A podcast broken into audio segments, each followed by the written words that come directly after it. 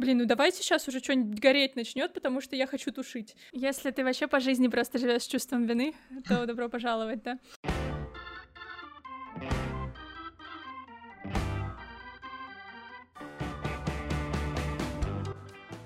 Привет, это Лера, и ты слушаешь «5 через 2» подкаст об отношениях с работой и поиске собственного пути. Сегодня у меня в гостях моя подруга Юлия Ершова, я знаю Юлю уже почти 10 лет, и за это время я видела, как она пробовала себя в разных сферах. Сейчас Юля работает тестировщиком программного обеспечения, и мне было очень интересно поговорить о том, как Юля не боялась искать, а главное, смогла найти профессию, которая ей правда нравится. А также мы поговорили про выгорание, переработки и токсичных коллег. Приятного прослушивания! Юля, привет! Привет! Давно не виделись. Не слышались. Такая история, что Юля, мы записывали подкаст «Стол», потом мы перестали его записывать, и анонсировали мы это ровно вчера. 31 да. октября на Хэллоуин. Сегодня 1 ноября мы уже записываем другой подкаст. Как у тебя дела? Да, все хорошо. Работаю. Неожиданно. Все время работаю. Как у тебя дела? Хорошо. Работаешь? Да. Все еще, все еще employed. Юля, кем ты работаешь? Я сейчас работаю в IT-компании тестировщиком. Я хотела к этому прийти, то есть я хотела быть тестировщиком. И в итоге сейчас я работаю там, где я планировала, там, где я хотела. И, в принципе, даже над э, проектом, который не просто какой-то там со стороны и левый, а проект, который мне интересен еще и в той сфере, которая мне более-менее интересна, это Life Science. Чем занимается тестировщик? Что такое вообще разработка программного обеспечения, если кто-то не знает? Это есть какой-то условный клиент, например, которому нужно что-то сделать, что-то разработать, там сайт. И он приходит в какую-то компанию, если это аутсорс, например, или нанимает каких-то людей, которые ему пишут документы, пишут документацию, это бизнес-аналитиков. Потом бизнес-аналитики это все описывают, передают разработчикам, разработчики это создают, а тестировщик проверяет, чтобы то, что создали разработчики, соответствовало тому, что написали бизнес-аналитики. Проверяет соответствие приложения с документацией. Вот. Собственно, я этим и занимаюсь, ищу баги. Юля профессионально ломает программы. В моем случае, конкретно в моем случае, чаще всего это, наверное, не, не взломать. Вот, например, для каких-нибудь разработчиков игр, мне кажется, ломать это прям идеальное слово. Я работаю с веб-приложением, при этом наше достаточно веб-приложение достаточно стабильное. Это архитектура сложная, но интерфейс более-менее понятный. Я скорее ищу бреши в логике. Как ты думаешь, какие качества нужны в тестировании? Внимательность в первую очередь. И еще есть такая штука, как тебе важно докопаться до сути. То есть э, у меня такое не всегда бывает, и это даже не то, что не только у меня, вообще просто. Вот представьте, есть какая-то ситуация, когда вы, например, что-то делаете, не знаю, хотите купить что-то на каком-нибудь сайте, mm-hmm. какую-то покупку совершаете. А, товар кладется в корзину и потом пропадает. Угу. И ты такой, ну ладно, пойду положу еще раз. Кладешь еще раз, и все хорошо, и ты как бы дальше продолжаешь покупку. Задача тестировщика в данном случае добиться такого, чтобы этот товар еще раз пропал, и посмотреть, что же это вызывает, Почему в чем проблема. Угу. Да, и вот это вот докопаться до сути, это очень важно, потому что те же баги, они бывают очень хитрые, при определенных mm. условиях воспроизводятся, при определенном стечении обстоятельств. И вот это э, определенно нужно, вот эта вот усидчивость, пертость, для меня, как мне кажется, это самое важное, плюс коммуникативные навыки, потому что тестировщик — это тот человек, который долбает всех. То есть я задолбаю каждого, кто работает со мной, я уверена, что там многие бизнес-аналитики уже, как только видят, что я им что-то пишу в Тимсе, уже плачут почти, потому что ты э, уточняешь требования, уточняешь документацию, она не всегда бывает написана абсолютно понятно, она mm. не всегда бывает недвусмысленной, и тебе нужно пойти и уточнить, что именно имелось в виду, а если вот так, а почему об этом не сказано, потом пойти к разработчикам и сказать, а почему вот здесь вот так, ведь в документации это по-другому, но при этом тебе нужно оставаться человеком и не смотреть на всех остальных, как на производителей багов просто, потому что есть и такие же люди, которые ну, просто ну, ненавидят всех других, разработчиков. Да, есть такие, да, да, да, да. Что это, и знаешь, приходит... не мы вместе, а вот они нам там наделали, а мы тут. Да, да. да. Угу. Опять накосячил.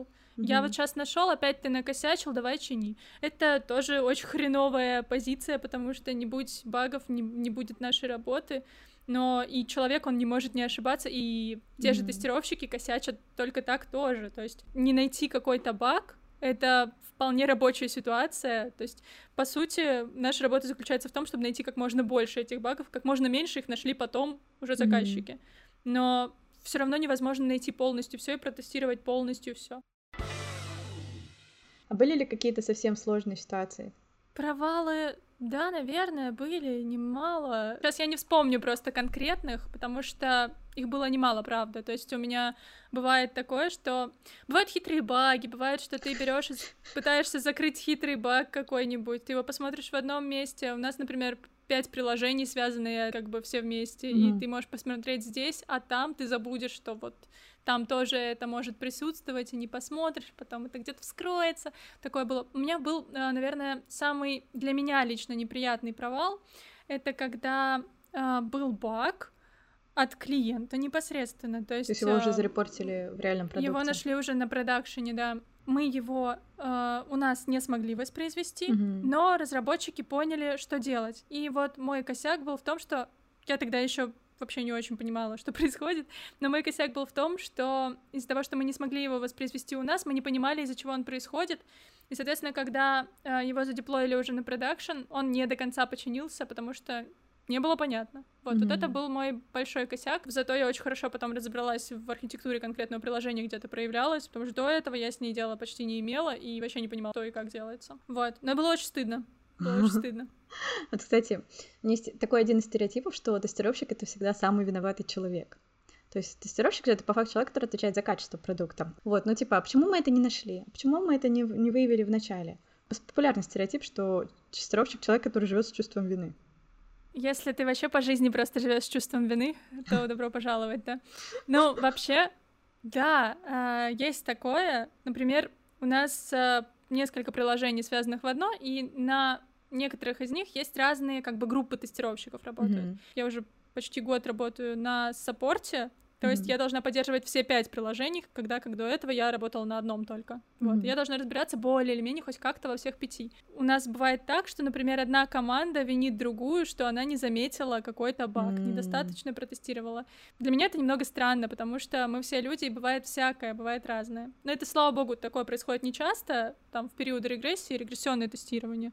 Mm-hmm. Это перед тем, как выпуститься, перед релизом, все нужно перепроверить, все места, где что-то mm-hmm. вносилось, какие-то изменения, нужно все перепроверить, и это адская работа, и все у всех жопа горит, все просто в аду, такие темы для меня странные. Я стараюсь такого избегать, и мне кажется, что большинство людей стараются такого избегать, потому что все все понимают, все понимают, что все люди люди. Даже когда у нас вылезают какие-нибудь баги даже на проде, то, как правило, к нам никто не бежит со словами «вы не досмотрели». Скорее, мы сами, наверное, как тестировщики, начнем себя винить в том, что вот, блин, это вылезло, а мы не посмотрели там, вот, мы не подумали. Mm-hmm. Даже более того, есть же еще другой стереотип со стороны как раз тестировщиков, в сторону разработчиков, что а, разработчики ненавидят тестировщиков, потому что они постоянно приносят им эти проблемы свои, mm-hmm. чини их, где время взять и все такое.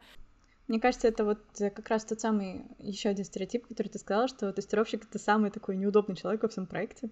То есть это человек, которому все время что-то не так. И mm-hmm. ты такой приходишь и, а вот здесь вот неправильно, а вот здесь вот ты что-то не додумал, а вот здесь вот, вот здесь вот логика не так работает, это же не по спеке, это же вот так mm-hmm. надо было делать. Mm-hmm. А еще и потом ты еще достаешь проектного менеджера, что типа мы в срок не успеем, потому что тут вот 10 багов. Такой список выкатываешь. Примерно так и получается, только у нас лично на проекте э, ты хочешь так сказать, но обычно как бы у нас сроки вот такого-то числа, все. Угу. То есть с багами без багов мы выкатываемся. Да, работайте. Бывают такие проекты, в которых все всегда горит, все всегда Ой, бегом, да. ничего никогда не успеваем. И будь ты разработчик, будь ты project менеджер будь ты кто угодно, вы все не успеваете. Да, у project менеджера выше ответственность, потому что ему еще об этом и отчитываться. Но есть те, кому, знаешь, он... пофиг. Они вообще такие, ну да, все, конец, я пошел.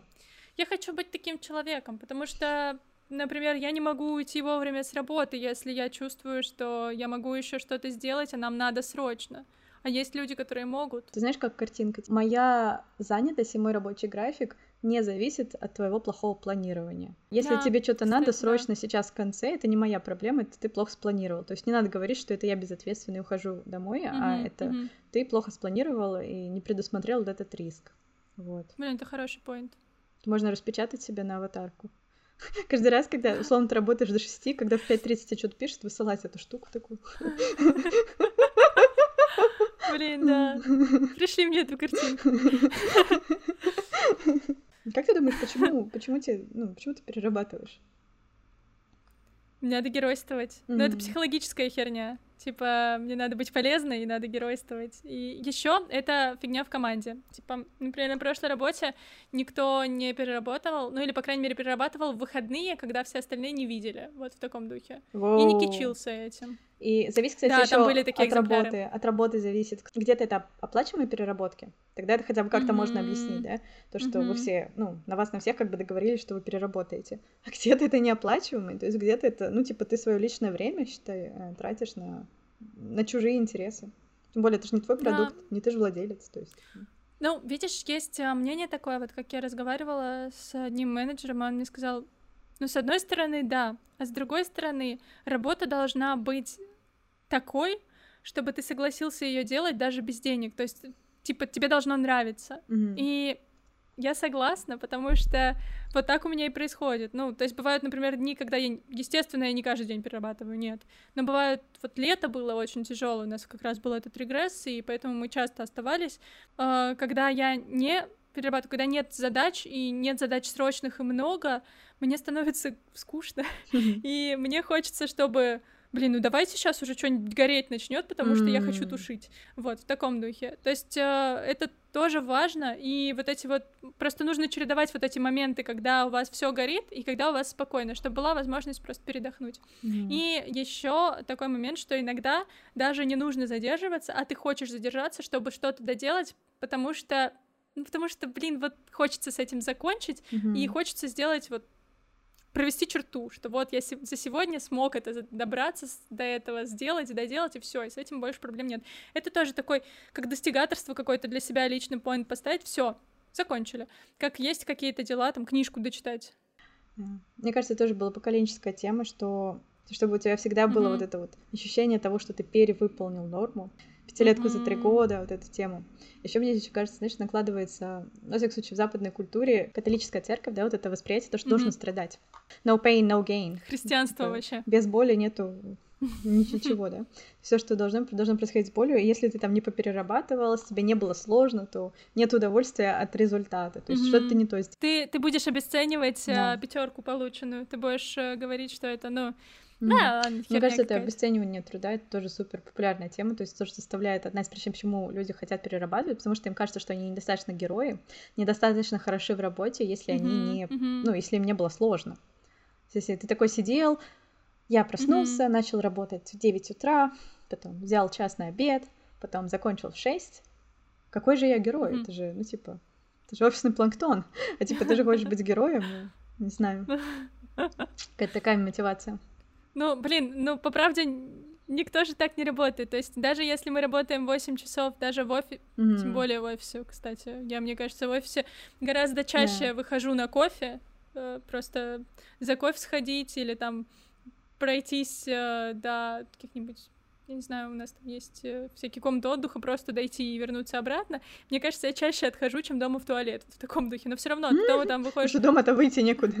Вот кухня, вот да, вот мой рабочий стол, вот здесь вот яблоки, вот здесь вот, пожалуйста, чай. Ну, максимум у тебя молоко кончилось, вышло в магазин, такой большой променад. А, а как же стирку закинуть и вещи развесить? Ну ты что? Ой, да, вещи развесить, это такие развлечения. Ну, я, знаешь, что начала делать? Я начала в обед когда у меня такой... Ну, я в основном почти все дни беру час где-то на обед в течение mm-hmm. дня. То я ложусь спать на 20 минут. Я тоже последнее время так делала. В офисе, мне кажется, это такой luxury у тебя не получится. Я поймалась на том, что вот после лета тяжелого, в которое мы все работали mm-hmm. прям очень много, и когда ты обедаешь за 10 минут и бегом бежишь дальше работать, я поймалась на том, что мне стыдно, mm-hmm. ну, на чувстве вины э, за час обеда. Типа, ты час отсутствовал, возвращаешься, и такой, блин, целый час. Вот, я просто в каждом эпизоде буду ныть про то, как я скучаю по офису. Э, маленький апдейт, я в очереди на то, чтобы вернуться в офис. У нас там же очередь, но не живая. Ну, типа... Да, мы двигаемся. Появился новый канал в Slack, Office Reopening, то есть это вселяет в меня надежду. Да. Блин, у нас открылись, кстати, офисы, но ты там должен вот эти вот все маски, перчатки. И еще у нас ввели систему, когда ты должен себе забронировать место в офисе. А почему, почему ты хотела быть тестировщиком? Как ты к этому вообще пришла? Сейчас я расскажу вам весь свой творческий путь. Когда мне было 10. Когда мне было 5. А правда, кем ты хотела быть в детстве, вот без шуток? Хороший вопрос, потому что в разные годы, я думаю, у всех детей так было, но в разные годы ты разным хочешь быть. Я хотела быть учителем, я хотела быть милиционером. У меня был такой период жизни, мне было, не знаю, лет восемь тоже, ну то есть вот прям маленькая. Короче, э, я перед тем, как э, мы сегодня стали записывать, я подумала, что м- по факту все вот эти вещи, они происходят из того, что мне очень важно приносить пользу. То есть э, я хотела быть учителем, приносить пользу, милиционером, приносить пользу. Какое-то время, уже в более старшем возрасте, строго говоря, в одиннадцатом классе, то есть до одиннадцатого класса в какой-то э, промежуток подросткового времени я вообще не понимала, что я хочу, что мне надо. Меня везде там таскали там в, на одни курсы, на другие курсы, занимайся этим, занимайся тем. У нас у меня был физмат, и у нас вместо трудов была радиотехника в школе. И в Казани. Подумала, да, в Казани. Ну, и я подумала, ну и хрен с ним, типа, можно и вот в какую-то такую степь типа, ты же девочка умная, ты не пойдешь там в театральный, ты пойдешь э, учить что-нибудь более техническое. А, Ну так вот, короче, э, пока я была в универе, на первом курсе было ок, мне нравилось, вроде как все было общее, было похоже на школу, только тебя меньше контролировали, это мне нравилось меньше, но неважно. В общем, когда э, у нас пошло распределение по НИР, научно-исследовательская работа, на третьем курсе всех э, студентов заставляют как бы искать себе научного руководителя, чтобы писать диплом. Вот, я пошла в одну организацию, в которой мне не очень понравилось работать.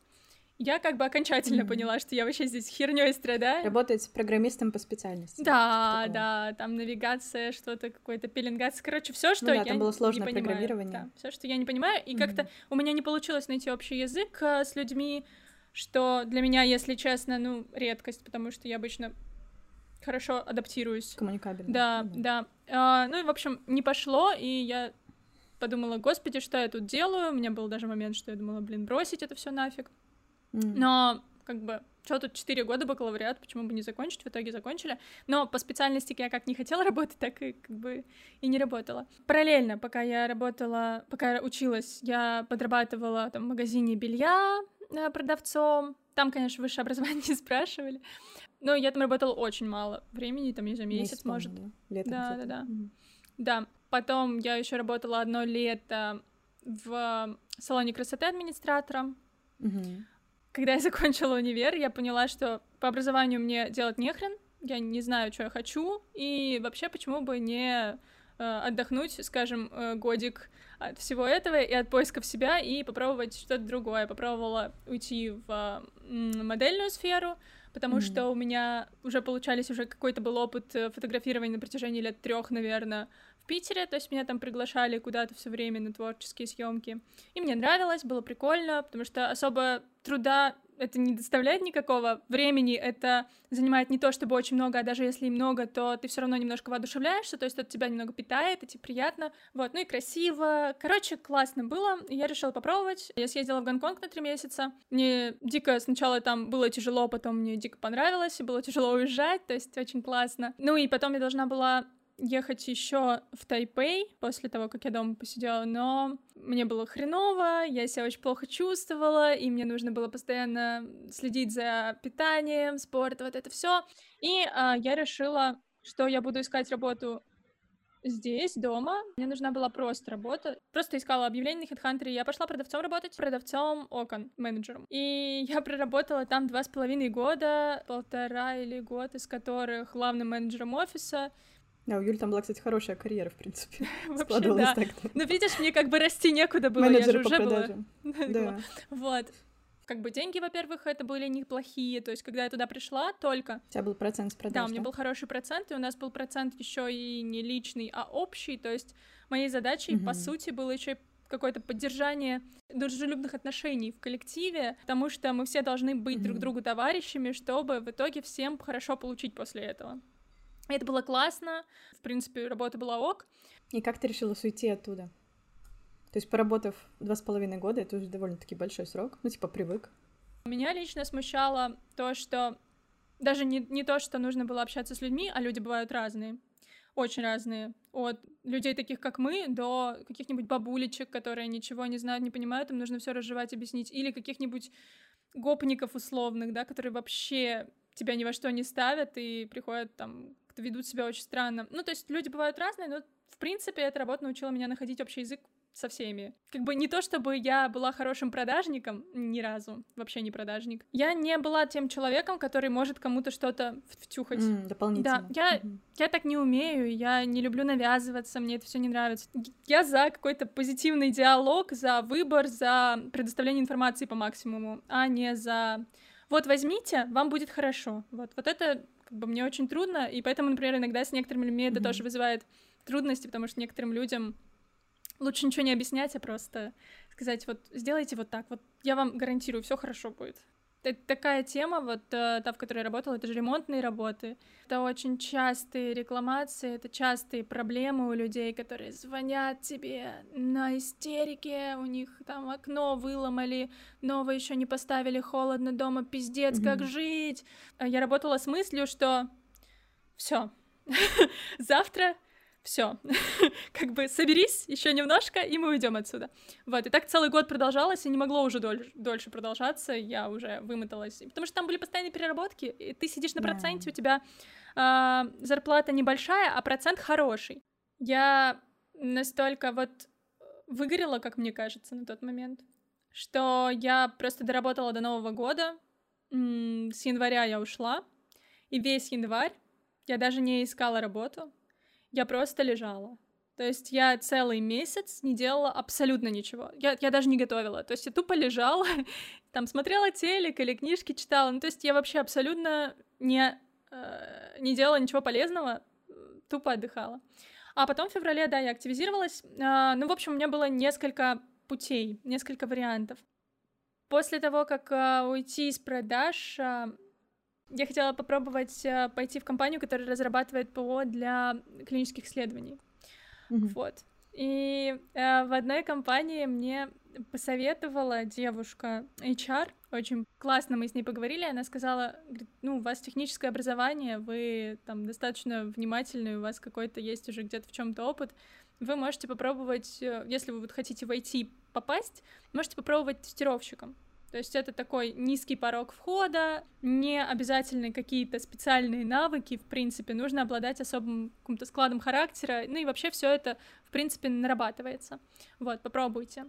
В общем, я стала про это читать и смотреть, и э, я стала везде рассылать резюме, но параллельно э, я еще смотрела какие-нибудь сферы и вот попала в одну компанию, которая как раз занимается клиническими исследованиями, но не э, в IT-отдел, а в отдел...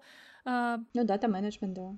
Дата-менеджмент, ну просто условно, короче, это те люди, которые контролируют исследователей, врачей на предмет правильного заполнения всех документов. А, работа достаточно муторная, не mm. очень интересная, но ну и спокойная. И то есть там вот я полгода работала реально в графике с 9 до 6, при этом я не задерживалась никогда, я могла обедать достаточно долго, Приятные дольше, люди. чем... Приятные люди, хорошая компания. В общем, все просто прекрасно, очень спокойно. Но, конечно... Комфортно. Да. Но, конечно, если очень долго спокойно, то, ну, что-то не так, естественно. Mm-hmm. Ты начинаешь дергаться, рыпаться. Ну, вот у меня так произошло. Мне позвонила одна из компаний, которых э, я оставляла свое резюме, у них были курсы тестировщиков бесплатные. Я прошла там несколько этапов попадания на эти курсы. Это тоже отборочный да, какой процесс. Да, да, да. Это, ну, бесплатно тебя никто не будет учить, если никто не, не убедится в том, что ты более-менее подходишь. И компании, конечно, выгодно обучать хороших специалистов, ну, потому что больше работы, чем сотрудников и потом нанимать их в свой штат. Кажется, это действительно один из лучших путей вообще, как попасть в индустрию, если вам это интересно, и у вас есть э, какие-то задатки, но не хватает опыта. Вот курсы да. бесплатно научат, потом еще и наймут. Да, еще надо смотреть вообще все большие достаточно корпорации, которые есть, вот если в России, то в mm-hmm. России они учат тестировщики это малая доля, как бы того персонала, mm-hmm. который они обучают, не обучают и бизнес-аналитиков, и разработчиков разных языков, и mm-hmm. там, не знаю, насчет UX-дизайнеров, наверное, тоже. Ну, Полный цикл да, разработки. Точно. Вот, то есть э, полностью сотрудников для всего цикла разработки. И можно, mm-hmm. если хватает знаний, хватает там английского, хватает навыков, то можно попробовать вот на такие курсы податься, если интересно, и, возможно, из этого что-то выйдет. Это здорово. Это классная возможность. То есть ты ходила на эти курсы каждый день или раз в неделю, или как это два, было? Два раза в неделю плюс домашки. домашки. Плюс домашки. То, То есть, есть это как три... Э, образование, считай, на три месяца. Да, Семестр да, проучилась. Да, всего. это было почти целое лето, Mm-hmm. И это лето было, конечно, адом. Вот, и тогда было прям тяжело, потому что ты по- постоянно в- включен вот в это. То есть ты на работе mm-hmm. же не можешь эти домашки делать. Кто-то мог. То есть у кого-то работа позволяла что-то делать из домашек на работе. У меня не было такого. Я работ... работала на работе, mm-hmm. и потом вечером я делала домашки либо в выходные, либо и вечером и выходные, потому что некоторые были очень mm-hmm. громадные, очень громоздкие. И было непросто, но оказалось, что это купилось. Я вообще, вообще не поняла, в какой момент они позвали. Ну, то есть они отбирали, там была группа, я не знаю, человек 20 условно, и они вот отбирали, выдергивали по одному человеку и говорили, а вот придите как нам на собеседование. И я вообще не понимала, каким образом они выбирают людей, mm-hmm. потому что после каждой домашки, ну или почти после каждой, приходит фидбэк с всякими там замечаниями, что поменять, что исправить, молодец, не молодец. И я была где-то в серединке, как и большинство, наверное, тех, с кем я общалась. Я не знаю, каким образом пришло в голову позвать, но позвали, и вот, в общем-то, я на проекте уже больше года на одном. Слушай, а ты не знаешь, сколько вообще людей устроились после этой, ну, истории Ой. из вашей группы? Да, типа кстати. 50, 80, 30? Я сейчас посмотрела, около 50% людей они взяли. Знаешь, что прикольно? Мне что нравится? То, что даже если ты где-нибудь в середине там передумал, отказался, то у тебя все равно есть какое-то уже понимание, есть какой-то опыт, знания и э, какая-то запись в резюме о том, что ты эти курсы посещал, потому что компания известная. Уже больше года ты работаешь, ты хотела, ты этого прям добивалась, и что случилось, когда это случилось? Я до конца так и не знаю, кем я хочу быть, естественно. Но моя работа сейчас мне нравится, и мне нравится то, что я делаю. И опять же, вот эта вот моя тема с, с приношением пользы, она, в принципе, воплощается в жизнь, потому что вроде как я что-то полезное делаю, я не позволяю хреновому продукту, например, дойти до заказчика. Я делаю этот продукт лучше. Поэтому это приятно, и классно, когда ты чувствуешь, что ты что-то делаешь хорошее. Тут еще сама идея проекта очень крутая, там про генетические исследования на этот раз, и то есть тоже mm-hmm. Life Science. Сама идея проекта очень добрая, в общем, она цель проекта сделать генетические исследования дешевле, mm-hmm. и это очень круто, и это это прогресс, это здорово. Да, я согласна. Мне кажется, очень важно работать с чем-то, что в чем ты видишь суть. Есть люди, которым не важно, что именно они делают. Mm-hmm. И это тоже валидный reason, да. Например, э, не секрет, что одни из лучших разработчиков вообще веб-стриминговых сервисов работают в Pornhub. Это индустрия mm-hmm. взрослого видеостриминга, и, конечно, им очень важно качество, очень важно, чтобы картинка классно рендерилась. И туда привлекают довольно хороших э, разработчиков, хороших mm-hmm. ну, профессионалов, mm-hmm. да, в индустрии. Там довольно высокие зарплаты, потому что очень важно качество. Но mm-hmm. не каждый хочет работать в индустрии взрослого контента, mm-hmm. да, вот этих всех, ну, порно-индустрии условно, да. И это очень важно понимать, mm-hmm. ну, насколько mm-hmm. для тебя это критерий вообще в работе или нет. Я очень рада, что тебе сейчас нравится. Конечно, это не навсегда. Мне кажется, тоже важно понимать, что не вся карьера, не каждая карьера должна длиться всю жизнь, должен сидеть на одном месте. И будем откровенны. Нужно отпускать это. Работа тестировщиком не было, когда ты поступала 18 лет в университет, это не было очевидным выбором, ты не думал, что я пойду учиться на тестировщика. Да не было такого. Может быть, на программиста. До сих пор нет такого. До сих пор, до сих пор нельзя ну, выучиться на тестировщика. Угу. Я не знаю, можно ли выучиться, например, на бизнес-аналитика. Есть ли какой-нибудь факультет бизнес-аналитика? Мне кажется, нет. Мне кажется, есть. Она, а, это, это звучит как информационное управление и анализ данных, что-то такое. Ну, есть какие-то очень похожие сейчас, появляются, они появляются, да, может, их раньше не было. Угу. Вот, э, ну, я смотрела, там были всякие. Или это идет как курс внутри э, в целом компьютер сайенс, да. Ну, то есть так или иначе ты учишься компьютер uh, сайенс, вот, это mm-hmm. учишься какой-то программируешь ну, на программиста, а потом выбираешь специализацию. У нас, в принципе, так и вышло, но будем откровенны, вот через 10 лет, скорее всего, эта профессия будет называться по-другому.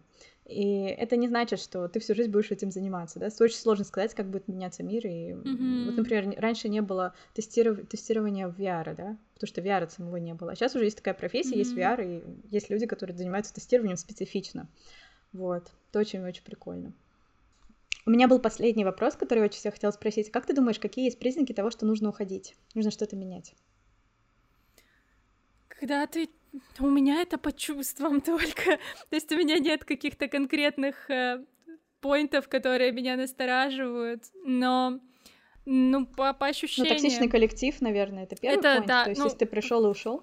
Это да, это однозначно, как бы, это даже, ну, это даже, не знаю, если тебе просто с самого начала дискомфортно, я не знаю, нужно вот этот вот испытательный срок подождать, и если вот за три месяца тебе менее дискомфортно не стало, то, возможно, стоит задуматься о смене проекта, смене компании, вообще смене. Ну и поговорить с HR как минимум. Да, да, да, да, то есть что-то попробовать поменять, потому что, ну, невозможно терпеть так долго. Потом, mm-hmm. по поводу того, что уходить, возможно, э, когда тебе становится слишком спокойно делать то, что ты делаешь. Мне mm-hmm. кажется, что это один из важных элементов, потому что если тебе становится слишком спокойно, если у тебя нет вообще никакого куража никогда, то ты уходишь в рутину полностью, и тебя это, то, что происходит, вообще уже не заботит. И как только тебе становится все равно, то, во-первых, ты хуже как человек, э, профессионал, в смысле, как работник. Угу. Если тебе не все равно, ты работаешь. Если тебе все равно, ты делаешь на отъебись. Если ты делаешь на отъебись, угу. то ты не приносишь пользы ни работе, в которой, на которой ты работаешь, ни коллективу, ни себе, потому что ты теряешь свое собственное время, ты тратишь его просто так. Вот это, мне кажется, очень угу. важный point, потому что это не было очевидно, когда я, например, училась в универе, а сейчас это очень понятно. Юля, спасибо, что пришла. Спасибо, что позвала. Пока-пока. Пока. Спасибо, что дослушал до конца. Больше наших разговоров с Юлей можно послушать и даже посмотреть, когда мы делали YouTube-шоу, в нашем подкасте «В стол». Ссылка будет в описании этого выпуска. Подписывайся, чтобы не пропустить следующий выпуск. Кстати, в следующем выпуске к нам придет, наконец-то, человек не из IT-профессии. Это бортпроводник Света. Так что до встречи через неделю. Пока-пока.